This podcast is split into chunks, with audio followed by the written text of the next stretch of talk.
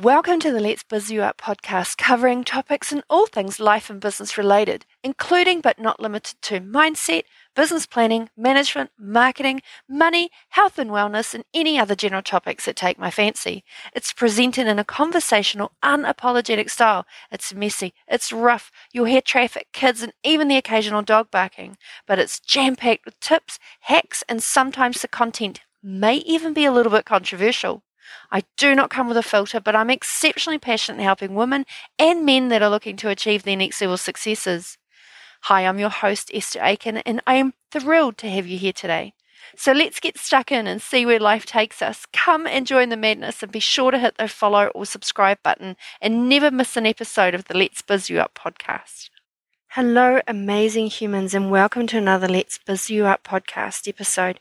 My name is Esther Aitken. I'm your host for today, and I am buzzed to be here. I often record my content as part of my journey commuting to my corporate job, which is made possible with the wonderful advancement in hand freeze technology. However, today I'm going to try a scripted approach and see what works. Yes, I'm going to leave the mistakes and the whoopsies in. I'm still learning what feels good regarding podcasts, and I believe I can only get better at it. This episode is intended more for the business owner, but it's also really important if you're an employee as it gives you a good overview of how businesses can have changed their methods of operations with regards to health and safety. So, today we're going to be covering a bit of a tricky one. We're going to be looking at wellness in the workplace. When does it become too personal and how to balance it out to work with you and not against you? All right.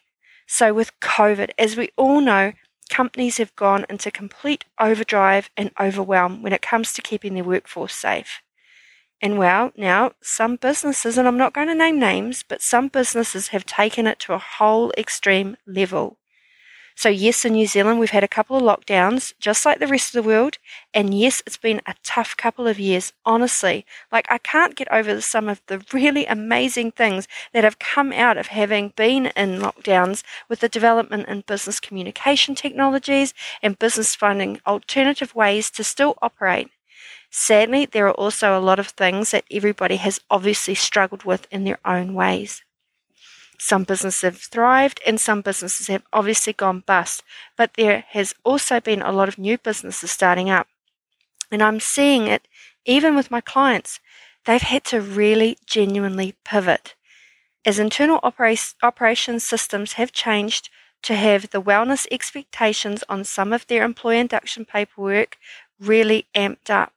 I've noticed there's a slight change in how these induction packages have been put together for their new employees, with some of the businesses having started because they're so uber paranoid about COVID, whether somebody has been vaccinated or not, asking questions that can be considered highly private.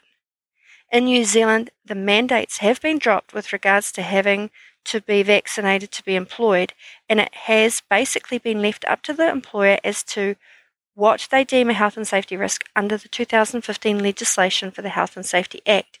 And yes, it's changed things, but not really. And when you're doing induction packages, some of the way it's been written up has started to have questions included, such as Have you been vaccinated? Yes or no. Did you have any adverse effects? Yes or no. Have you had a booster? Yes or no. And decisions are being made on whether you're employed because you're vaccinated or not. But if you've had both your vaccinations, technically, Technically, in New Zealand, you're considered vaccinated. If you've had one vax, then you're still not deemed vaccinated. So, yes, some employers say that as you have only had one vax, you're not employable, which is a load of rubbish considering the bylaws and mandates have been dropped, which were forcing you to have to be vaccinated to work. But there are still some provisions in New Zealand, such as the healthcare sector, that at the time I recorded this, you do still have to be potentially vaccinated, and it is still mandatory to have boosters every so many months. Hopefully, as COVID reduces even more, then that requirement will go as well. At the moment, I believe healthcare workers still have to wear masks 24 7 in that environment, whereas everywhere else in New Zealand, it's up to the personal to choice, you know, of choice whether they choose to wear them or not. But in the meantime, is it taking away the personal choice and forcing people to do things that they're not necessarily comfortable with? And they would never have chosen to be vaccinated in the past, for example. I know of one particular woman in the healthcare industry, and she's incredible at what she does. I have the utmost absolute respect for this incredible, incredible woman. But every time she has to get the booster, she's sick for a week, and I mean sick. And every round of jabs she goes and she gets worse. But because it's such an important job and her role is her calling, and it's so important to her that she literally marches into the vaccination centre and she gets jabbed, knowing full well that she's going to get really, really sick for a week or more. This means unpaid leave, people. It's really, really scary. My concern with this is that the workplace um, is a workplace forcing their staff to do things that are actually genuinely harming them and causing her, for example, by going in there and getting this jab, it's actually causing her more harm than what the virus might actually do to her. So far, she's had several weeks off because every time she goes in to get to this booster, she's sick, and I mean really sick. So, where do you draw that line as an employer? When does making sure that your staff are safe and well looked after? When do you know you are crossing that line? So it's a particularly tricky one to answer, and only you as a business owner owner can really define that and how it sits with you as an employee or employer. Only you know when you're crossing those boundaries. Another health and wellness initiative that is currently being encouraged, strongly encouraged if I don't say, if you could see me now, I'm actually doing the quotation marks in the air with my hands, strongly encouraged to start doing wellness checks on their staff annually. All right, so if you're an employer and you're using heavy machinery, then encouraging a staff men- member to enter a job with a medical check so that they ha- so they t- could consist of hearing checks, for example, it could be blood pressure, those sort of things, and what is acceptable and what is not. Right, so hearing checks, yep, sweet as, because the last thing you want to do is be accused a year or so later down the road where a person hasn't been using their hearing protection that you've provided them. And you know you've provided it to them because they've obviously gone through their induction work and ticked off the paperwork to say, yep, I've acknowledged how I'm supposed to be using my hearing gear and my personal protective equipment, and I acknowledge that I've received my earmuffs, for example, and that I will get the inners exchanged for fresh inners to regularly maintain good quality personal protective equipment or PPE. And then in a year's time, if you get the hearing rechecked and you find that the hearing has declined, then you can investigate why. And if you have found instances where they're not using the hearing protection where they should have, then clearly you've got the grounds to sort of go, well, we've done everything right and that we did provide you with whatever you needed to be safe so we can safeguard ourselves that way, and that's totally appropriate. But when you start asking your employees or potential employees to provide you with, say, diabetes test or blood sugar or their weight, that sort of thing, unless it's a very much a job related, like genuinely job related, so be it. But if you're in an office and you're being asked to provide your sugar levels and your weight and things like that, I would love to know the reasons why, as this could possibly be classed as overstepping boundaries. But even though the employer can say, oh, but I'm doing it for health and safety of my employee because I don't want them to die of diabetes or obesity or heart attack or stroke, that's on them. It's a personal choice. You can't take that away from them. It's up to the individual to manage not you. You can provide them with lots of access to fresh water and potentially give them access to a local gym as part of your wellness program if that's something that floats your boat. But you can't force them to do things that they don't want to do. It just doesn't work that way. So, again, how do you know when you've crossed those boundaries? When is it that you know that you're asking too much of your employees with regards to wellness? So, unless you can tie it into your current health and safety legislation, are you actually genuinely asking the right questions or are you crossing boundaries? Again, that's different for every single business, and that is something that you as a business owner have to energetically align with yourself and your business. Right. So, a common question asked on the induction forms is asking a person if they've had any back injuries and if that's going to impact on the work that they do. And if they've sustained any long term injuries, again, if this is relevant to the job, then it makes complete sense to be informed. And if you're doing an office job, for example, and if you're asking them if they had carpal tunnel, otherwise known as occupational overuse syndrome, and if they're a typist expecting to be doing a shitload of typing and they know that they're not up to it and they've said, yep, we're all good on their health and safety induction agreement, then you've got grounds to have that discussion with them and potentially go, thank you, but no thanks, because they've obviously bullshitted you on their induction packs. Again, those are all very reasonable questions to ask, but if you start asking them, have you had any family history of heart failure or diabetes or other things that start getting really personal and get really getting nitty gritty, then are you crossing boundaries again? Whereas, and if you had a question in there that quite literally said, Is there anything else that we should know about you? Do you have any medical issues that we should know about? That if anything happens, we can contact your next of kin. Is there something else that we should know? For example, if you're a beekeeper and you have an employee that works with you and says, I'm not allergic to bees. And then you find out that they're highly allergic to bees and they only said that because they genuinely wanted to get the work. And then, whoa, we've got issues right there. If they had been truthful, then it's not saying that you would not necessarily employ them. You would just take better precautionary actions and you would constantly be carrying around an EpiPen. You'd make sure your health and safety matches their needs accordingly.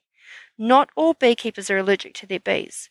I know if I get stung when I'm working with my girls, I swell up and look like an Oompa Loompa, but I'm not allergic to the point where it's impacting on my breathing or any of the other necessities of life, so to speak.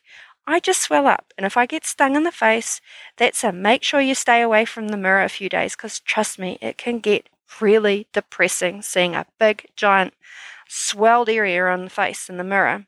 But where do you draw the line? Like, seriously, as a business owner, you have to know what is a good wellness boundary not to cross.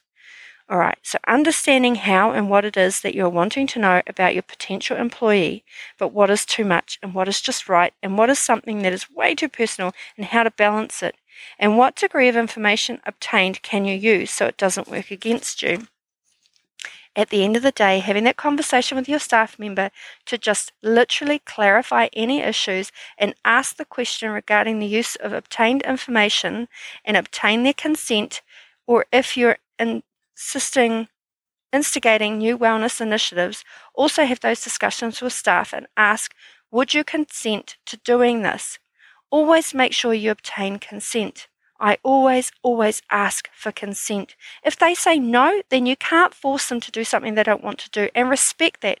Absolutely respect that. When it comes to wellness, it's a very personal, very, very personal journey. If you are asking, again, remember it has to be very relevant to what it is that you are looking at. For example, if it's a weight question, I mean, gosh, I could never, I would absolutely just die if my employer asked me what I weighed.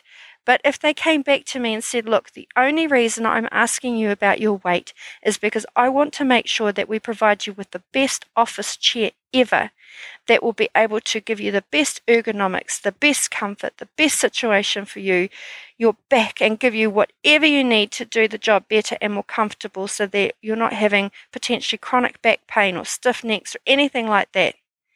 It might be a little bit different then I'd probably say, well, actually, I know that I'm not the smallest person in the world.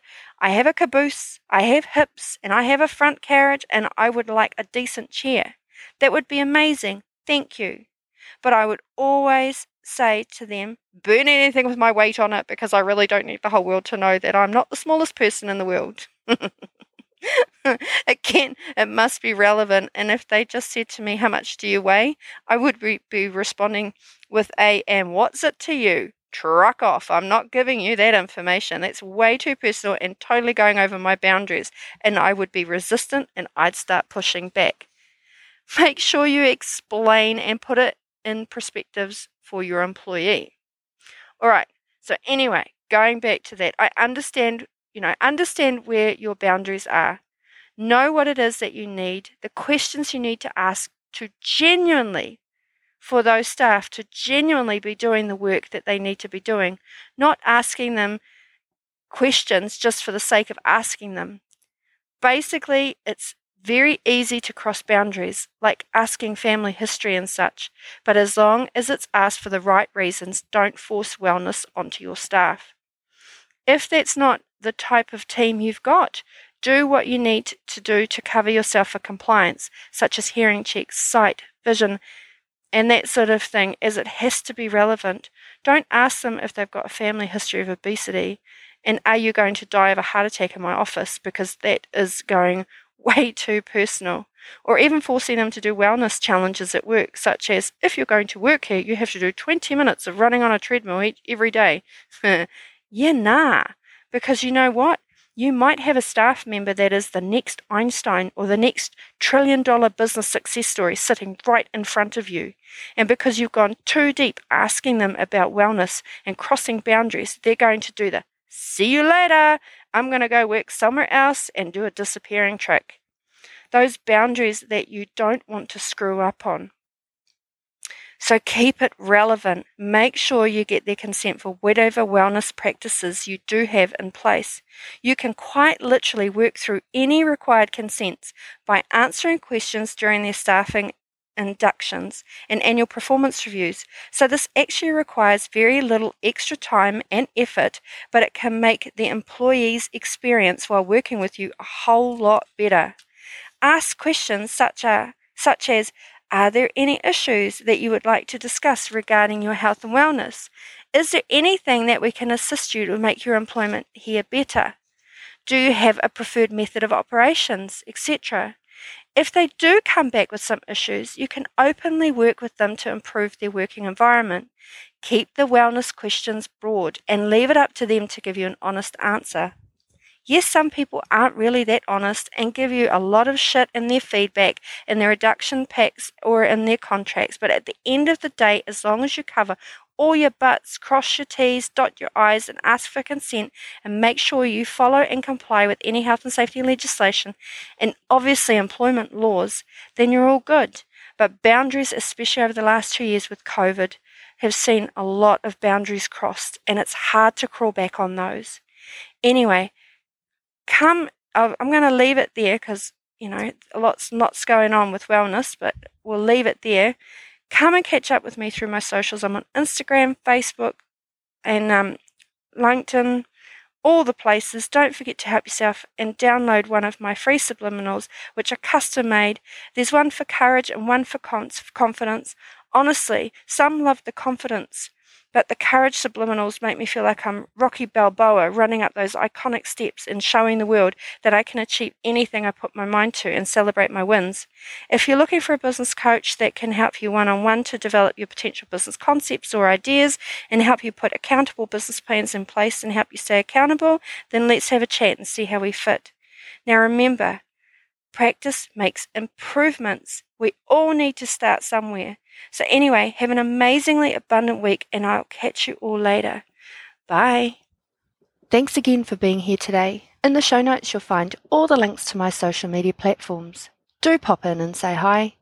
I hang out mostly on Instagram on the at BizYouUp page, or you'll also find me at esther.aitken. Please help yourself to my free confidence or courage subliminals. These are the best kept secret to changing and leveling up your mindset and getting next level results. You can find them on the www.bizyouup.com website. That's B I Z Y O U U P.com. I'm going to be cheeky and thank you all in advance for helping your girl out with your awesome ratings and reviews and hitting that follow and subscribe button. Till next time, buzz you all later and have an incredibly abundant week. Bye.